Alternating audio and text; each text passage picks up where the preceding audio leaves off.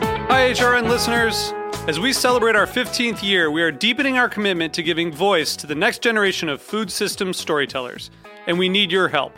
Our internship and fellowship programs help activate new possibilities for underrepresented and underestimated young people through experiential journalism, audio engineering, and production training.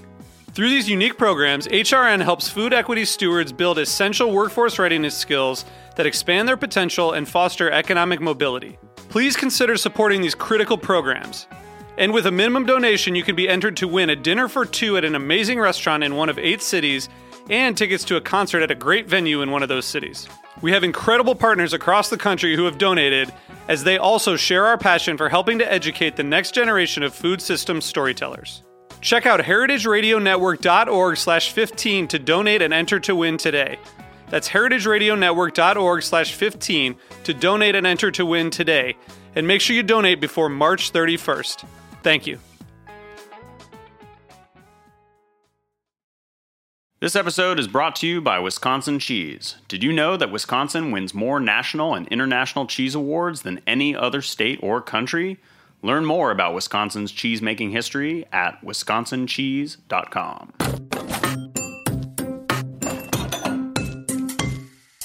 Hardcore is a new series from Heritage Radio Network.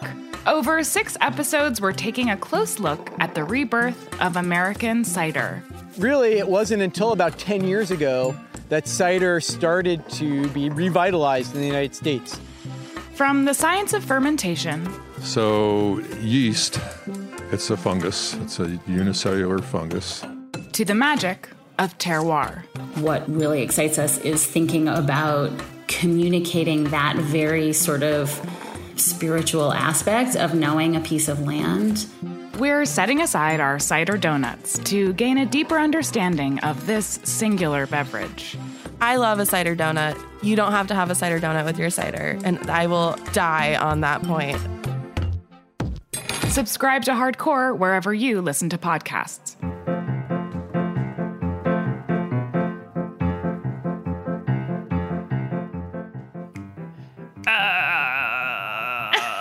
Stop! There's a sheep in the studio. That There- did not sound anything like a sheep. Bah! Welcome to Life's Banquet, the show about the highs and lows of all things edible, spreadable, and pourable with your hosts, Art Angora and Nicole Bailey. Nicole doesn't have a great singing voice. I'm just kidding. You don't know that, Do you? bitch? Can you? s- Can you sing? Yes or no? that is none of your business. Prove it. Move it or lose it. Please stop. Hi. You know what? We have so much to talk about today with our topic that I feel like we don't need to like engage in any kind of pleasantries. Yeah, because this banter wasn't going very well. It was so going- I was about to fight you. straight downhill, straight down an icy hill on a pair of moccasins. Am I right, everybody? Huh. Moccasins are smooth on the bottom, and ice is slippery. Yes, but you shouldn't be wearing moccasins in any sort of damp situation, That's true. The ice and water will go right through. unless you them. protected them with that spray. Oh yes, yes, yes, yes. That's interesting because today's episode is all about moccasin protective spray. Brought to you by moccasin shield, the number one moccasin water repellent. All right, What should we? I'm sorry. Oh, and this episode is over. And we have been fired. We've just gotten. Uh, we just got. What do you call it when a plane flies over with a message? Roberta herself came in here to Heritage Radio and has fired us. oh my god, I'm dying. Okay, what are Uh, we talking about today? Today we are talking about uh, chain restaurants, and the reason we have to dive right in is because I got so excited in doing my research that I kept adding more and more and more to the point where I now have like four million, and there's not going to be enough time. So we Get have to it! We have to go. Okay. Are you ready To rumble. for the Spaghetti Factory? Oh no!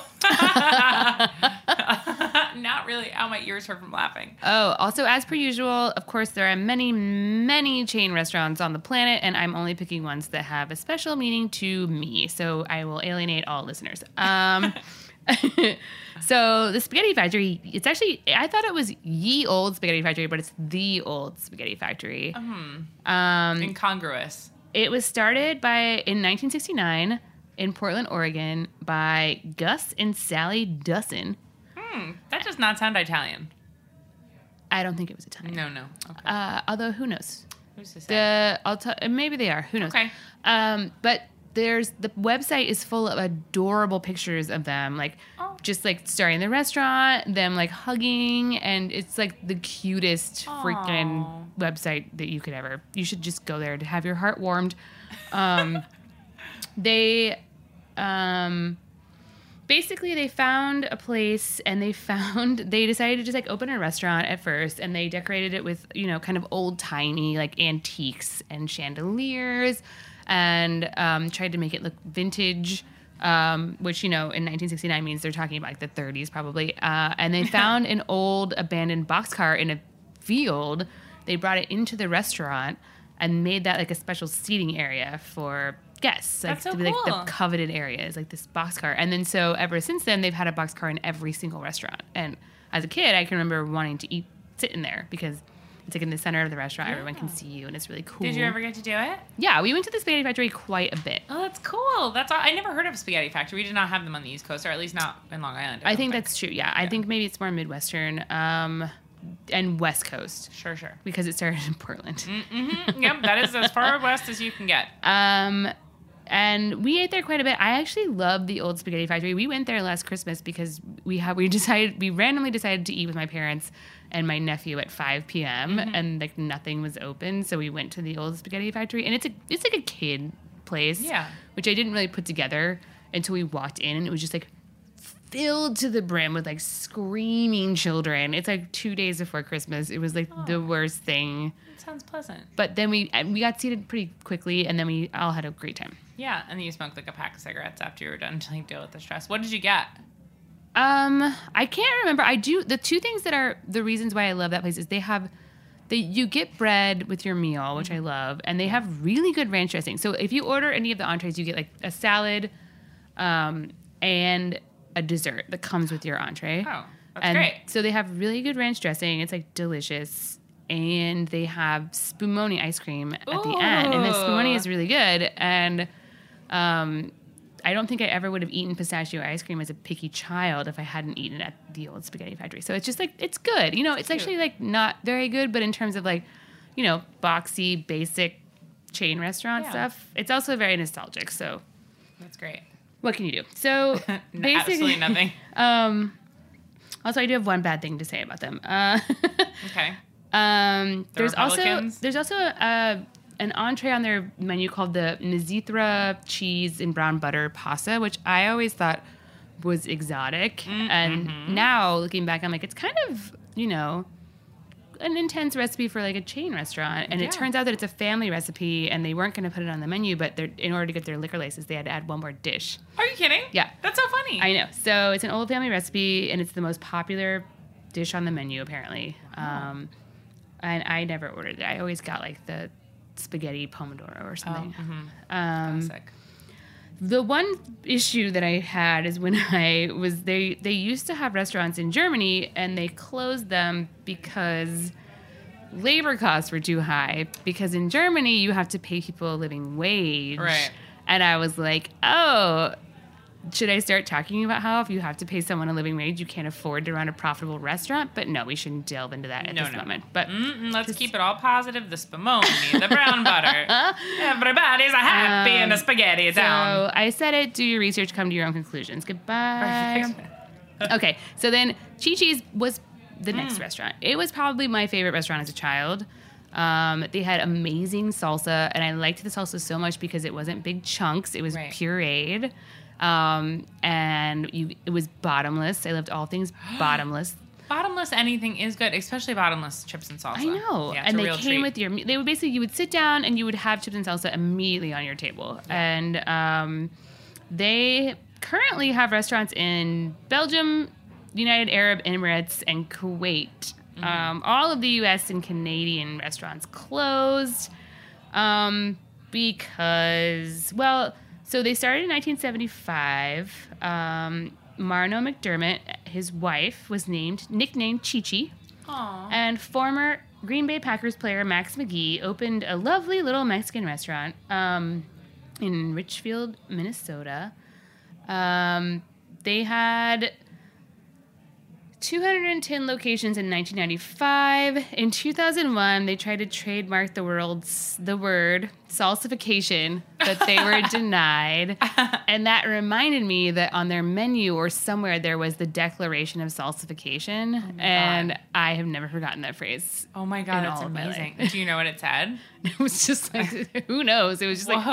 on some part of the menu, and it's just a great phrase. Yeah, no, it's top notch. Um, so I went there even as a child, of course, a lot, but then even as I was a high school student, like living in Indianapolis, would still go there with my friends all the time. Um, I, it must have been fairly affordable, and I was a good teen who did not drink alcohol, so Mm. that makes everything cheaper. Um, but eventually, I actually remember hearing about this, but it did not deter me. But um, they were struck down with the largest hepatitis A outbreak in U.S. history. Four people died, Mm. Ugh. and 660 people got sick in Pittsburgh. no. And they linked it back to green onions um, from one of the locations. just there, like the green onions weren't anywhere else. Oh, Madonna Is it crazy that mia. 660 people ate there, though? Congrats, guys. Yeah, I mean they were doing a lot of business. What is hepatitis A? What does it do to you? Do we know? It's liver. Sounds bad. Um, It's, I don't know, Yeah. honestly. You can die from it, apparently, so Yeah. look out. Yikes! Shit. Um, and so that was really bad news for them, and they closed shortly thereafter um, in 2004. yeah, that's hard to come back from. And I was sad about that. I don't think it was 100% the hepatitis A, but it was a bunch of different. They were starting to like Probably kinda didn't not help. do too hot, yeah. Yeah, yeah. Um, so sorry, Chi Chi's. Although I do miss you. It's You can hard- still get their salsa though in the supermarket. It's not the same. It's not. No. Oh. I think they had fresh salsa. I mean, the other thing They is like, they made it. made fresh salsa, Sure, which sure. is like for the 90s, crazy. Okay. Mm-hmm. Let's move on to the ground round, which was originally started in 1969 by Howard Johnson. That's crazy. Uh, I need to stop you and just let you know that the Ground Round was one of my very favorite places as a kid. It was? so yeah. I mean, chain restaurants in general. I'll, I'll Me jump too. in in a minute, but like with my dad, we went to every chain restaurant. Uh, Like, I think sometimes people think like, "Oh, you're a chef. You must like." Be, I do not turn my nose up at chain restaurants. I love them. I don't eat at them anymore, but my nostalgia and my love for chains are so deep. And Ground Round is one of my favorites. Mm-hmm. I also like we would only go to chain restaurants. Like my par- it would never Yeah. occur to my family to not to go to a non-chain restaurant. Like that wasn't a thing that would happen. I always went to chains with my dad because he was the manager of like a he was the GM of kind of a really fancy country club in town. Right. And he never wanted to run into a member at plus he like liked chain restaurants. Yeah. You know. But uh he never wanted to run into a member at a restaurant like in town in fear So that to they avoid would them. in fear mostly he said that they would try to buy him dinner. Because Oh, he just like wasn't trying to have that. male pride. out with his daughter and like, oh, let me buy you dinner. 'cause I'd he- be like, please buy me Hell, dinner. Of fucking course, you don't want to buy them to buy you dinner. But anyway, so we always went to chains, and Cute. I love them. Cute. It's so cute. Um, I was texting with my sister about this, um, but my memory of the ground round is that you there was a it was a ki- it was for kids. It was like there was a kid Yes. restaurant. Um, I mean for parents of kids, obviously, but um, they I we would go there all the time because it was pay what you weigh. oh yeah, yeah. So yeah. you would get on the thing and they would weigh you. That's embarrassing, And though. I know because I already terrible. I already was struggling with my weight as a young child. Yeah. I'm like, oh, I weigh seventy two pounds, but then I weighed you know seventy two cents. So yeah, I would that's take great. my kid there right Sure. now. Um, but they originally started it as a theme restaurant. Um, hack- Wow. harkening back to our last episode, Yeah. the original place had the converted bathtub with the Sunday bar on it. I don't know if you remember that. Uh-huh, yeah, of course. Um, and this is also part of a family lore, family inside joke. Is my one time my mom went she took us to the Sunday bar and she was shaking up the like ready whip to put on my Sunday and she accidentally just like sprayed it all over my sister. And it's just like something that we've never forgotten and we would laugh about all the time. And my sister reminded because I was like, What was that restaurant? Or I don't I was like, Do you remember this or something? And she was like, That place was so weird. And she was like, That's where Oh wait, no, I'm sorry. I'm conflating this with Max and Hermes. Oh, okay, Sorry, but the ground round had. Um, we're gonna talk about Max and Hermes in just a second. perfect. But the ground round had um, one of the first places where they would hand out peanuts. Yeah, and they were all over the floor. Peanut shells all over the floor. yeah, which but is they had a Sunday bar too at Ground Round. I They had a think. Sunday bar, but it wasn't in a bathtub. It wasn't in a bathtub. Okay, got Yeah. it, got it, got it. Um, And yeah. a salad bar. Did they have a salad bar? I think so. Yeah. I also remember going there um, to like basically as an adult or like an older like high school student maybe and it was horrible. I would go as an adult and I would get their, this is really embarrassing, but their buffalo chicken salad to go. Oh, no, I definitely I used to get that from Chili's. They used, Yeah. Chili's used to have a buffalo chicken salad. It was, uh, in my memory, I'm like eating it right now and it's delicious. I Yeah. Ah, Would, I would take one right now. the buffalo chicken salad. We need to bring that back. They do. Um, one cute little thing that I read about the ground round before I move on uh, is that they all of the corporate owned ones closed. Oh, Um, the franchise ones stayed open, and then the franchisees all banded together to buy the company.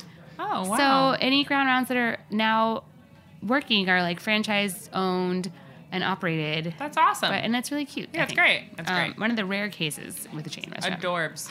Okay, Max and Irma's. I bet nobody even knows about this place unless they're from the Midwest, but it was a big part of me and my sister's childhood. It was started in, it's also the story is pretty cute. Started in Columbus, Ohio in 1972. Um, they purchased a tavern in Germanville, which is in Columbus, Mm-hmm. um, which had been operated by Max and Irma since 1958. So they decided to take their name and leave it there. Um, and they decided to make the theme restaurant. And they decided that their theme was going to be having a Sunday in a bathtub. I don't really know Okay. what that theme is, but Yeah. it's a very important part of my childhood. That's so cute. It's where my mom doused my sister in whipped cream, It's funny. and it's very hilarious. We were very into that Sunday bar. It's like a build your own Sunday Yeah. bar situation. Um, for some reason, it's in a bathtub. That's but very weird. That sounds like a kinky, like a weird kink of Max and Irma's. also, interestingly, Max and Irma's, I remember this, served their sodas in mason jars. So they were actually the Oh, first trendsetters. people to do that, Sure, not sure. hipsters. Yeah. Um, okay. Now we need to go on to a little section, which is it started off being Sizzler, but then I had to morph it into the all you can eat salad bar steak restaurant. Dude, I So- love salad bar. The first one that we know about is well, not.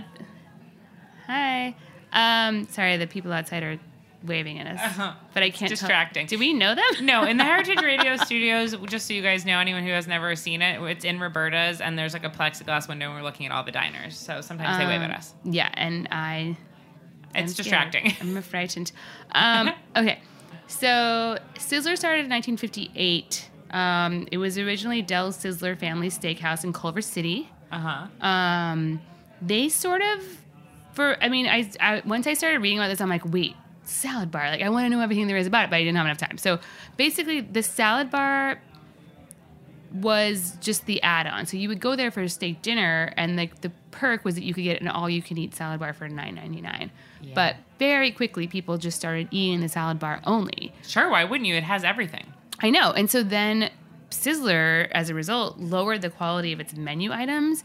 People noticed there was a huge backlash, and that's kind of why they fell from grace and closed. I mean, in, they're still they're still in Wow. California, but the Sizzler in my town is not there anymore. Okay. Uh, in Yeah, my- they're not around. In my hometown, we had a Ponderosa, which is actually so Ponderosa and Bonanza Ooh. rose up as their like biggest competitors. Oh, wow. Um, right, kind of like a couple of years after they opened, but then uh, the whole like salad bar thing changed. And so basically, I read a bunch of articles that were like the salad bar.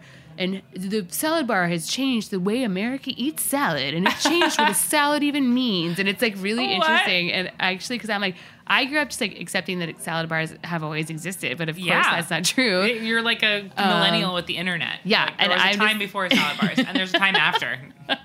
no, the salad bars still exist. I know they do in a Um, different way. Though. And I just love the whole all you can eat culture. So as a kid growing up, we would go to a chain called Ryan's, um, which might just be Midwestern, who knows? Um, but it was a steakhouse slash all you can eat buffet. And then that's the other thing, it was an all you can eat buffet. So there was like chicken and like weird, like spaghetti. And I would always go and get like 14 helpings. And then go to the dessert bar and get every single dessert. I was a fat kid, by the way. Samesies. Me too. Um, there was also Old Country Buffet, Golden Corral. oh, uh huh. Yeah.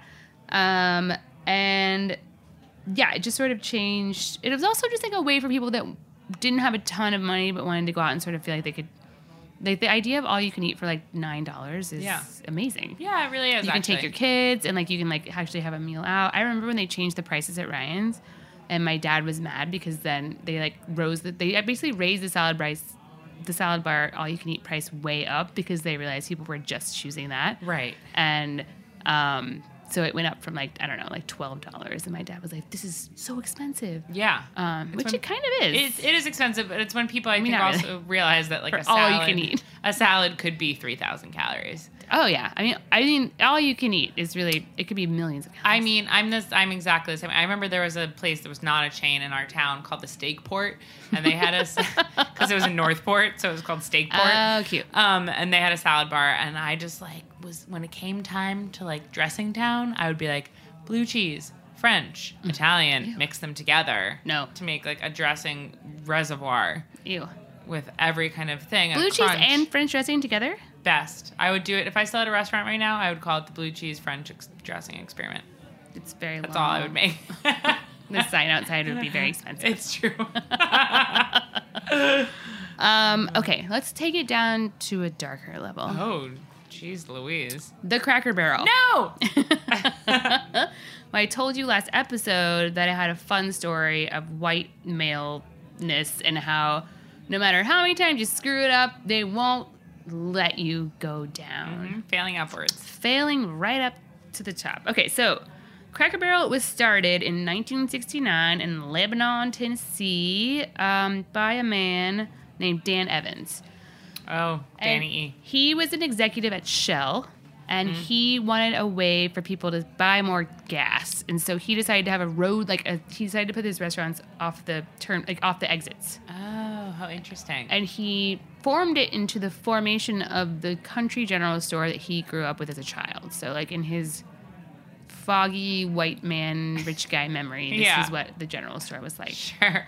Um, and he decided to have southern cuisine. They actually had turnip greens on Oh. the early menus. Wow. Um, I mean, it was the 60s Progressive, too, yeah. so. Um, and before I talk about the horrors, um, I used to go there all the time because they had all you can eat. It's a theme here. Yeah. Uh huh. They had all you can eat biscuits and gravy for like two ninety nine. So you Wow. can go there and get literally all the biscuits and gravy that you should could eat. how many can you eat? How many plates is Probably possible? I, I can't really remember, but um, probably two. Like I, I definitely like would always get a second one, and it was Right. like a basket of biscuits on the table too. Oh wow. And my friend and I would just go there to get the all you can eat biscuits and oh gravy. my god. And have the grand old time. That sounds great. drinking full sugar Coca Cola, Uh huh. I've never been to a. throwing caution to the wind. I've never been to a CB. Oh well, the, it's very strange um, because you you walk into the general store part. So like, Mm-hmm. if you have to wait for your table, you kind of are just like forced to like be in this gift shop, Mm-hmm. um, which I was always super into. I bought probably way too many pennies inside of a glass bottle. Isn't Like it a- funny? People buy almost almost anything. yeah. Um, they also had this cool game um, with golf tees and a triangle where you had to like there was only one space and you had to like jump them over each other. Or Mm-hmm. I something, know that which I game. very much enjoyed. Yep. Um, however, the CEO, Dan Evans, in the early 90s began to exhibit, I mean, he was obviously, we now know, always a huge monster, but in the 60s it was fine for white dudes to be huge monsters. Mm-hmm. Um, it was encouraged. So he made an official company policy prohibiting the hiring of anyone whose sexual preferences fail to demonstrate normal heterosexual values. That was a Wow. company policy. Cool, Dan Evans. You In the suck. 90s. In the 90s, yeah. Um, Fucking awesome. You're great. Just so kidding. Mm-hmm. they reversed the policy after backlash, but they didn't ask him to step down, Sarah. Yeah, no, why would they? They would why? Why would they? So he continued to be the CEO for the next 10 years. Um, he had a reputation, was often in the news for publicly and privately encouraging the discrimination of minorities and women within his company. cool. Don't go to Cracker Barrel. Um, well, you can now. Okay, it's safe Uh, to go again. But let me tell you why. Okay. I mean, you really probably shouldn't because this is how they decided to get rid of him. Um, so then finally, um, in 2001 they were like okay you actually you're so problematic you can no longer be the ceo so you have to step down Yeah. and he was like no problem i'm not mad because i'm still the chairman of the board No. and they're like this is the best we can do um, and so he remains the chairman of the board No. and then the next thing that they do is they finally decide to push a mandatory retirement age of 70 on all executives. Okay. Because Dan Evans was 69 Okay. and about to turn 70. So as soon as they passed that decree, Mm-hmm. he retired. They pushed him out the door. but they didn't push him out. Right, and of course he's still a fucking millionaire, so it's Yeah. like big deal. He doesn't get to like Also, eat he free was Cracker Barrel already, all he the was a time. Shell Oil executive. So like this Boo, guy, boo, I mean, can you boo. imagine? It's like the perfect example of a monster yeah. man. Yep, boo. Um, yeah, and Wow. then you know they froze his body, and he's gonna come back later when whatever those crazy frozen tech people are doing. I don't even know. Yuck, he's a frozen he's frozen in a pile of gravy. Um, hold on, I'm not done. Okay. Okay. Are you ready for this? I have two oh wait, I just had to do one more because. Hold on. Sorry, I'm getting lost in my notes of all of our other podcasts. Um, I have to do Bob Evans. okay. Bob Evans was one of my favorite restaurants as a child. Also, um, Wait, what was the guy we were just talking about? Dick Evans? Dan Evans? Okay. Okay. no relation. Okay. Um, actually, he spelled with an I anyway. Oh, weird. Um, so Bob Evans was a restaurant that I would go to a lot as a child uh, with my parents, and I always remember talking to my sister about it and being like, I would always there. Were, it was a restaurant for old people, but we would go there a lot. Um, and so a bunch of old people would always be eating in there, and whenever I would see an old person eating alone, I would assume that their spouse had died, and they were going there to remember their memories of eating there together. And I would almost, No, I would that's almost sad. start crying just from seeing an old person eating alone. Yeah, well, you're an empath. That's very. That means yours was you were a sweet child and you're a sweet adult. Oh, I know. Yeah. So I was just like, I still remember that. But I also remember, so the menu had breakfast all day, which is a Im- very important concept. Oh yeah, yeah. And so I would order, and my mom would just let me order whatever I wanted. So I would order a regular Coke, pancakes, and french fries, Oh yeah, which is a starch heavy meal. yeah. Um, but I, that was my signature order. I would never order anything else there. Oh. And it, it was really good. They had really good pancakes. Did you dip your French fries in syrup? no, I don't get down like that. Okay. Um, excuse, excuse us. Also, Bob Evans is kind of a cute story because basically it's 1948. Bob Evans himself in Gallipolis, Ohio. That is how it's pronounced. I'm 90% sure because I remember that town from when I lived next door to it in Indiana. Um, he had a little restaurant and he started basically uh, a farm to table situation where he started processing and packaging sausage from his own farm to put in his diner. So he had a- Whoa, that's awesome. I know. So he did that in 1948. The reputation grew so big that people would come to the restaurant just to get the bulk orders because the sausage was so good. Oh, that's, Um, oh, that's rad. And then things started even snowballing from there. And he was doing all the packaging himself. And he just like couldn't keep up with demand. So he actually had a cousin who worked in packaging and was like, help me out, Tim Evans. yeah. And he was like, no problem, cuz. And so then he started packaging everything for him, which led them to have like, you know, the, I mean, I think you can still buy Bob Evans sausage in the grocery Oh, store. I've never heard of it. Um, but they moved their sausage or they moved their little diner to an actual restaurant on the farm. And so it was Oh. a cute little farm restaurant, um, which eventually became a major chain um, that was like family owned until 2003, I think. Um, and then the person who bought it, or the person who took over when the CEO stepped down, was a f- like had been working closely with the family the entire time. So it was like this cute little family cool. corporation, major conglomerate. It's probably not that cute Bob anymore, Evans. but um, yeah, pancakes and French fries, breakfast all day, Yum. good stuff. That's amazing. Uh, should we should we break it off for a break? Do you have one more? No, I'm done. You're done. Yeah. Should we take a quick break? Yeah, let's break we'll up. refresh. We'll powder our noses. Wink, nudge, and we'll come. we'll come back to this amazing chain, chain, chain, chain of fools. This episode is brought to you by Wisconsin Cheese.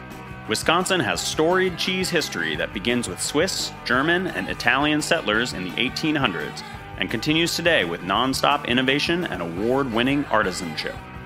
Wisconsin was the first state to establish cheese grade standards and the first to require that every cheese plant be overseen by a licensed cheesemaker. It is the only place outside of Europe where one can pursue an elite master cheesemaker certification. All of this helps Wisconsin cheese win more national and international cheese awards than any other state or country. Take, for example, Decatur Swiss Cheese Co op, who have made cheese since the 1940s. Steve Stetler is a Wisconsin master cheesemaker who developed several new cheeses for the co op, including a European style Havarti, a Swiss lace cheese called Stetler Swiss, and a Colby Swiss marbled cheese. His cheeses have won awards at the Wisconsin State Fair and the World Championship Cheese Contest. To learn more about Wisconsin's award winning cheesemakers, visit wisconsincheese.com. Are you enjoying this podcast? Heritage Radio Network has plenty more. My name is Michael Harlan Turkel, and I'm the host of the food scene here on HRN. This show explores the intersection of food, art, and design by talking to people who are inspired by these ideas. The show features food photographers, food stylists, interior designers, and so much more. All the players that make the world so visually delicious. You can find the food scene wherever you listen to podcasts and on heritageradionetwork.org. Oh, and we're back. and we are back from our break with a, a message from our sponsors. Mm-hmm. This show is brought to you by Chili's. Just kidding, it's definitely not. Um, but I am talking about Chili's today because one of my favorite chains of all time. I Same. love two for one margaritas. I love sizzling fajitas. They had two for one margaritas. Yes, yes, sir. So the company was founded by Larry Levine uh, in Texas in 1975, but is currently owned by and operated by Brinker International. Again, going back to what we Yeah. were talking about last week, everything's owned by like a conglomerate. Um, Totally. Chili's was inspired by a Texas uh, Texas chili cook-off held in Terralingua, Texas, in 1967, and they still have the uh, Terlingua chili on the menu. If you go to Chili's, that's still called like their Terlingua chili. I was just gonna say, do they even have chili at Chili's? yeah, they do. Terlingua chili. Terlingua chili. Um, the first uh, location was at a converted postal station in Greenville on Greenville Avenue in Vickery Meadows area of Dallas. And by the 1980s, there were 28 chili locations in the region, and they all had like a Southwest decor. In '83, he sold the restaurant to Brinkler, uh, who was a uh, Pillsbury, Pillsbury restaurant group executive. Um, and today, Chili's has 1,600 locations worldwide. Now, to my favorite part of Chili's. Actually, my favorite, o- fo- followed only by what I'm going to talk about next the Vegetas or as my mom would say, fajitas with an R. Uh, in 1916, now a little bit about fajitas. In 1969, fajitas debuted on the menu at Otila Garza's Roundup Restaurant in the Rio Grande Valley community of Far. Uh, and then moving forward, George Weedman was the opening chef at the Hyatt Regency in Austin in 1982, and he recognized the commercial potential of the popular Tex Mex dish. He put sizzling fajitas quote on the menu of Hyatt's La Vista restaurant, and it made it the most profitable restaurant in the entire Hyatt chain. So then Weedman spent the last 20 years of his career at the Hyatt Austin and was often called upon to travel to other properties to share his fajita secrets with other restaurants in the chain, and they remain a restaurant mainstay for Hyatt. Isn't that interesting? So they are the ones I think that made it so that you would they put them in that cast iron thing Exactly. and you walk through the restaurant And with it's this, and so that everyone hears it and wants to order it. It's like an actual like brilliant It's a brilliant idea, right? Like it also makes everybody smell like fajitas when they leave. Yeah. but it's fine. Um, but it was a very like I mean I, I guess it came to be in the '80s, but to me I'll always remind like be reminded of it in like the '90s. Yeah. And so then they added it to the menu of Chili's, and it became like a huge part of like Chili's. So prior to the introduction of the fajitas in 1984, two years after this guy introduced it to the Hyatt, all menus uh, at Chili's except for the chili were served in baskets. And then when they got the fajitas, special equipment like skillets and tortilla warmers were introduced into the kitchen to prepare the fajitas, uh, which caused a quote uproar according to the company. So people were mad pissed. They're like, what am I going to do with this blazing lava hot fucking cast iron skillet? I have to walk through the dining room. People are like, ah, should I, I mean, touch it?" to be fair, it is freaking it's dangerous. crazy. It's it's crazed. If you like had no, if you had never been privy to that, you'd be like, what the hell is you also this? you can't put that in- near a toddler or Yeah. a child that's gonna just like grab it and burn their little tiny hand. I off. know. and the It's dangerous. servers have to carry. It's smoke. It's very exciting though. Is it the most exciting dish in Hollywood? No, I was never into it. You weren't. Would you eat one right now? You make your own taco. Yeah, I you know at the time I wasn't super into vegetables, especially uh-huh. not onions, Peppers and onions. freaking peppers, And mushrooms. and steak, And steak. It's all the things you don't like. Absolutely not. What and you don't like shrimp, so you really you were just left with the option of like plain chicken and guacamole. Yeah, or I ate my own things at Chili's, which I'll talk about later. when Okay, we're done amazing. talking about cool. Chili's. I love Chili's. Uh, they also had the classic. I want my baby back, baby back, baby back, baby back, baby back, baby back, baby back. Chili's baby back ribs. No. Barbecue sauce. Oh, I forgot about that part. The most legendary casual dining chain. What jingle year of was all that? Time. I think it came out in the let's the see, 90s. It's definitely oh n- nah, maybe in like the early '90s. It doesn't say here when it first came out. Actually, I mean, I'm sure there's a way to look it up, but I just didn't care. Um, so I think in maybe like the early '90s, and they revamped it in like 1996. Um, so it was like the song was called "Welcome to Chili's," and it was written by Guy Bamarato and the producer was Tom Faulkner, and he sang the melodic theme. I want my baby back, baby back, baby back. And the New York singer named Willie McCoy was brought. he brought the um, barbecue sauce. He did the, like, and then there was a duet. Uh, Wait, the quartet. barbecue sauce guy is different from the a baby back guy. separate, separate guy. What about the Chili's baby back ribs? That guy. Chili's. That's Different guy? that's Tom Faulkner. Oh, that's all. Okay. Yeah, so it's, it's three people.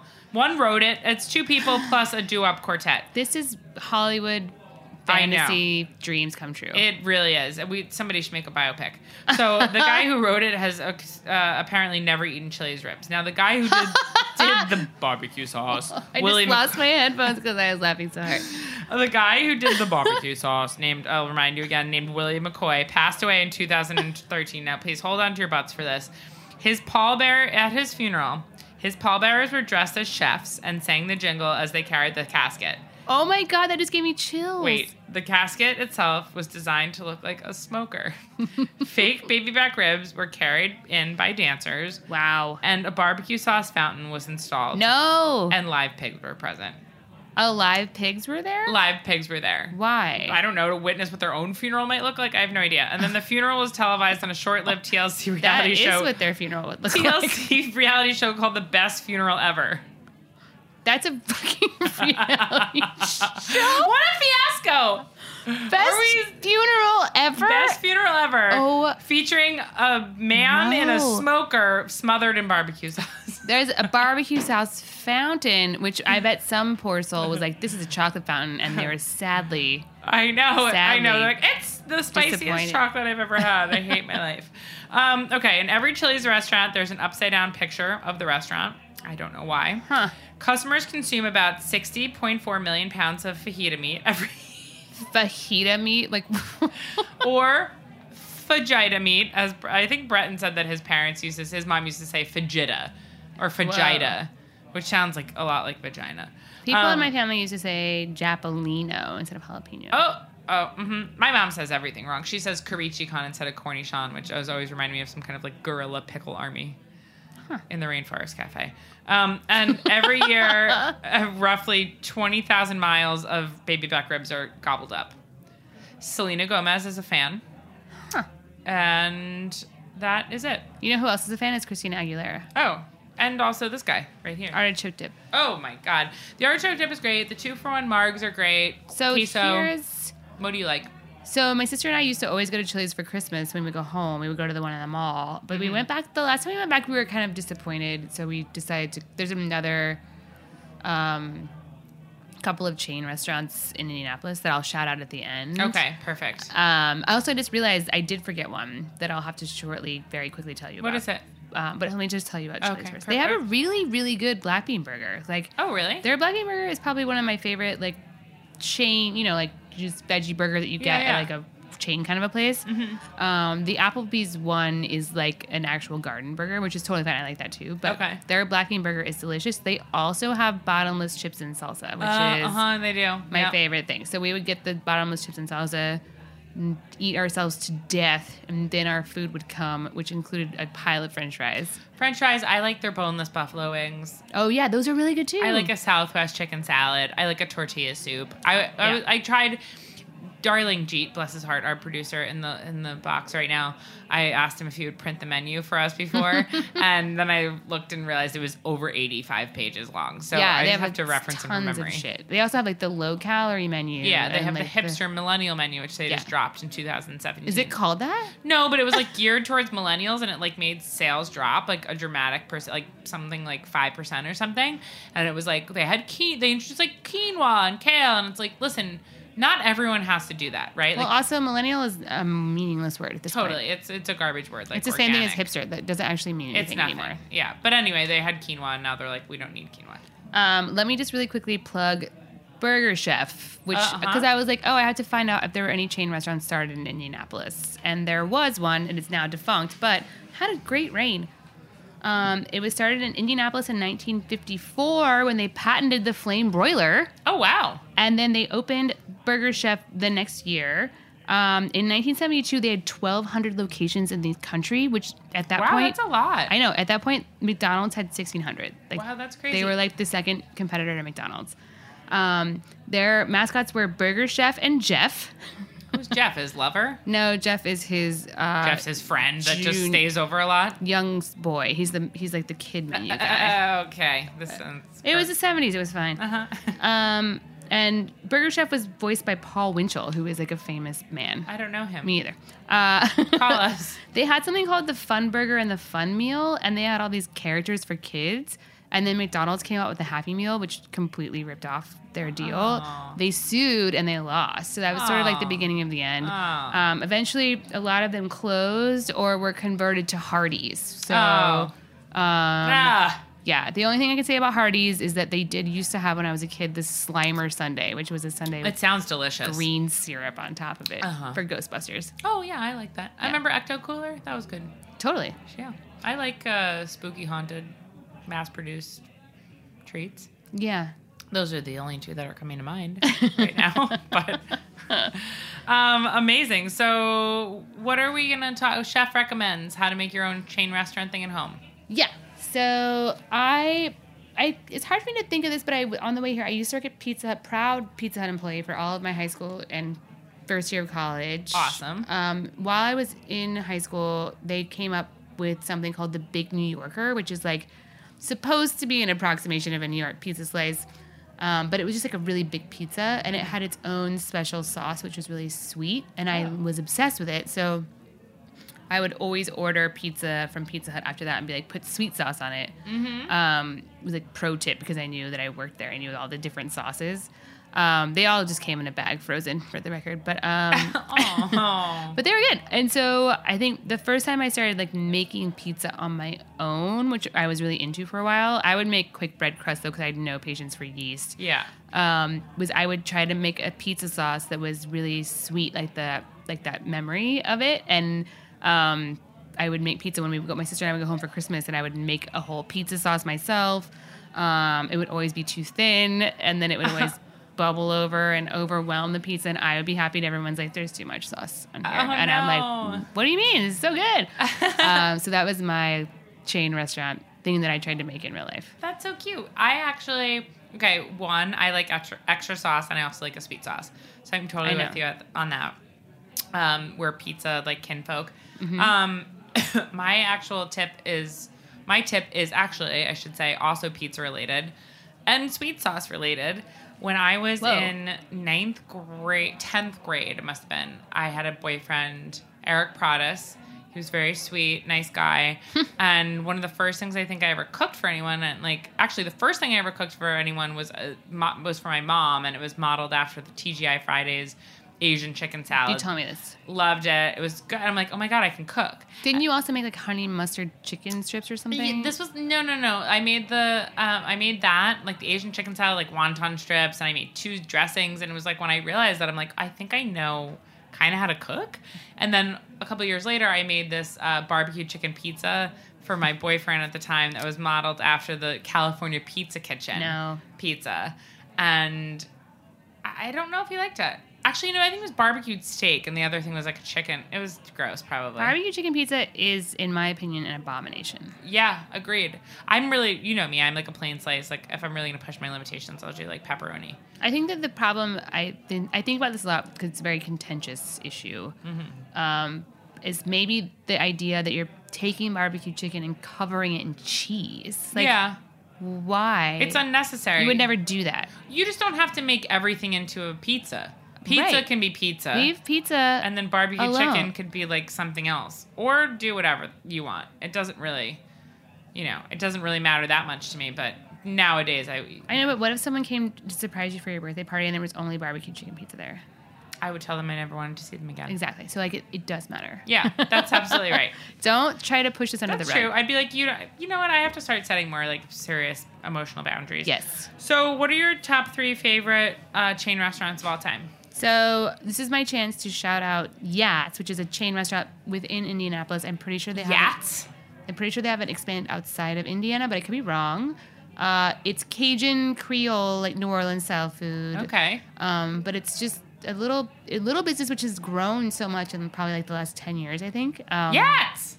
they um they have just like big one pot kind of things like gumbos Oh, and cool. like whatever and i hadn't really never eaten that kind of food and it was just like cheap and you could get a whole plate for like six dollars at one point the prices have gone up a little bit Uh-huh. obviously because of inflation Sure. um, they have like 30 different hot sauces there um, some in jars some they make themselves and they have this like garlic oil bread that comes with everything and my favorite thing there is caramelized beans and corn Ooh, that sounds good. it's so good that it's almost never there when I want it. But uh, my sister and I Yes. always try to go there, and we always try to bring something home for my dad, and he's like, "I hate this." he hates Yats. He doesn't like anything spicy or too mushy. So monster. Everything there is like a you know a stew. Kind Right, of thing. right, So right, he's right. like, "No, thank you." Yeah. Pass on the Yats. What's your number two? Um, number two is I think, you know, as I was walking down memory lane, I do love the old spaghetti factory. I probably wouldn't like go there. Mm-hmm. I don't know. Maybe I would. It's like a fun, weird place. It's also still like remarkably affordable, which is something that I admire. I'd love to check it out. And I feel like right now Chili's is still in my heart because Oh, it's such an important part of me and my sister's like you know, we hated each other for a while and then we started like growing back together and then it became a thing that we would go to the mall at Christmas and es- you know, escape from home and be like, "Let's go to Chili's" and just eat 4 million pounds of food Yeah. and then hobble our way back to the car and be like, "Why did we do this?" I love Chili's too. There was one in like the Sears Mall, like when I was in high school, Yeah. and they would like not ID us, and we'd get, get two for one margaritas. And I remember getting like very sick from there, like alcohol poisoning one time. My mom's like, "What's wrong?" I'm like, "I think I ate about shrimp at Chili's." I mean, those margaritas are really big. Yeah, they're big. They're in mugs. They're yeah. I actually didn't really. We never really drank there. It was Mm-hmm. Just like all about eating huge amounts of food. Lots of All you can eat. Salt. Yeah, lots of it. Um, I loved. I was big into like either like a Houlihan's or a Bennigan's. In my mind, they're kind of Oh, the same. Yeah, Houlihan's is something. I think I almost worked at a Houlihan's one time. Yeah, it seems like it would be kind of fun to work at. Get to all that flair. yeah, totally. Um, so like Houlihan's, Bennigan's are kind of like tied for number three. Uh, number two, Fridays, because like my dad and I went there so often, and that was Oh, I wish we would definitely- have done that because, like, why does that exist? Like, why is the kitsch? It's a uh, who, like Friday specifically, but they're all um, offshoot like uh, kind of replicas of what used to be called fern bars. fern bars. Fern bars were a kind of bar that had like lots of ferns and like lots of like started by Zach Galifianakis. Weird. Um, and uh, they used to just have like lots of kitsch, and they were like seventies, and so Fridays A bunch was, of like, junk. it to- someone was like, I have too much shit in my garage. Let's put it in the restaurant. And then it was Exactly, like, the okay. fern bar is born. So that's what Fridays came from. I loved Fridays. They had everything you could want from a chain restaurant. They were perfect. They were cute. They were fun. They were kitschy. I just, it's so, when I talk about chain restaurants, it so brings me back to spending time with my dad. It's like unbelievable. We just like didn't ever go to Fridays wasn't in our rotation as a family. Right. So the only thing I remember from Fridays is like being old enough to finally drink and then getting the mudslide. from Oh, it, yeah, mudslide. which is sure. just like a boozy milkshake, It's which like- I now am it's morally ridiculous. opposed to. Uh, c- couldn't agree more. Um, and my number one forever and always have been dying to go for so long. They have one in New York. Houston's. Oh, right. I've That's never a been. classy chain. I've never been to Houston's. I don't think We gotta there's one go. in Indiana. Yeah. We gotta go. There's one in New York on like Park Avenue and like where I don't know some kind of like Park Ave and 23rd Street or something. So there's a really amazing long form article about Houston's. I can't Yeah. remember if it's in Vanity Fair or It's something. in Bon Appetit. but Andrew Knowlton wrote it. Yeah, and I It's love it. The story of it's so fascinating and beautiful and like really heartwarming. It and, is.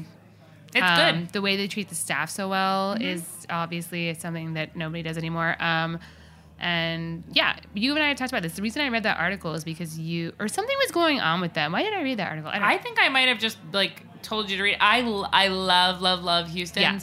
Always grew up going there in New York and Florida. We'd always go with my grandmother. They have delicious salads, delicious like everything's good. It's really good. Yeah. I really want to go back. Like Yeah. we need to go. They have a spin dip. Oh, their spin dip that comes with sour cream and salsa and spin and perfect chips. It's really good. I of course Um, love their giant entree, Yeah. ubiquitous Asian chicken salad. Right. You with love that one. Tortilla strips in it. It's the like, most satisfying. It's probably my favorite thing. It's probably my last meal.